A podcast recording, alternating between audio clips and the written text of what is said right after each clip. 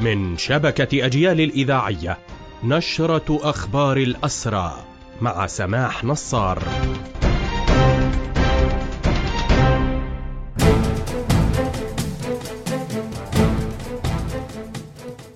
أهلا ومرحبا بكم إلى هذا اللقاء. ملخص حملة الاعتقالات منذ مساء أمس حتى صباح اليوم الاثنين.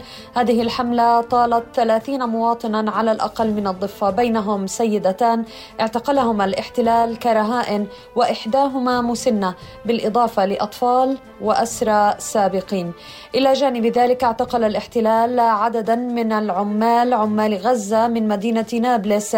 لم تعرف حتى الآن أعدادهم. ولا اسماءهم وقد تركزت عمليات الاعتقال في الخليل ورام الله وتوزعت على محافظات الكرم جنين نابلس أريحة والقدس وقلقيلية.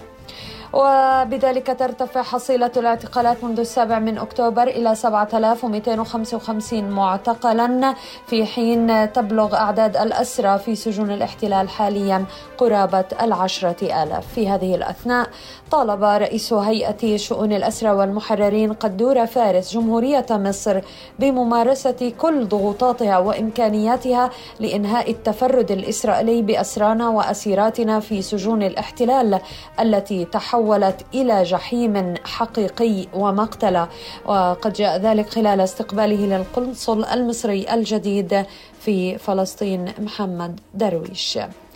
في أخبار هذه النشرة أفادت هيئة شؤون الأسرى والمحررين بتفاصيل دقيقة حول وضع سجن نفحة الصعبة والعقوبات الانتقامية المفروضة على الأسرى هناك منذ البدء بالحرب على قطاع غزة في السابع من أكتوبر. نقلت ذلك عن محاميها وأشارت إلى سلسلة من العقوبات بينها. إدارة السجون تتعامل مع الأسرى بشكل سادي بمعنى الكلمة. هم يتعرضون للتفتيش المذل الضرب الإهانات وإجبارهم على الركوع عند العدد ووجههم إلى الحائط. يتواجد في كل غرفة 14 أسيرا كحد أدنى. ينام نصفهم على الأرض حيث لا تتوفر الأسرة أو الأغطية الكافية لهم. الفورة ممنوعة. وقت الاستحمام قصير.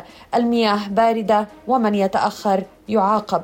تم سحب كافة الأجهزة الكهربائية والأغراض الخاصة من الأسرة والكانتين مغلق والطعام سيء كما ونوعا. شبابيك الغرف تبقى مفتوحة بشكل دائم وهي عبارة عن شبك حديدي.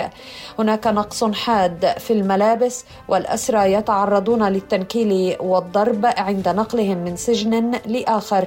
وبالرغم من كل ذلك تفيد هيئة الأسرى أن معنويات المعتقلين ما زالت مرتفعة. بهذا مستمعينا تنتهي هذه النشرة الخاصة بأخبار الحركة الأسيرة قدمناها لحضراتكم من راديو أجيال. تحية الحرية لأسر الحرية وتحياتي سمح نصر المجد والخلود لشهدائنا الأبرار.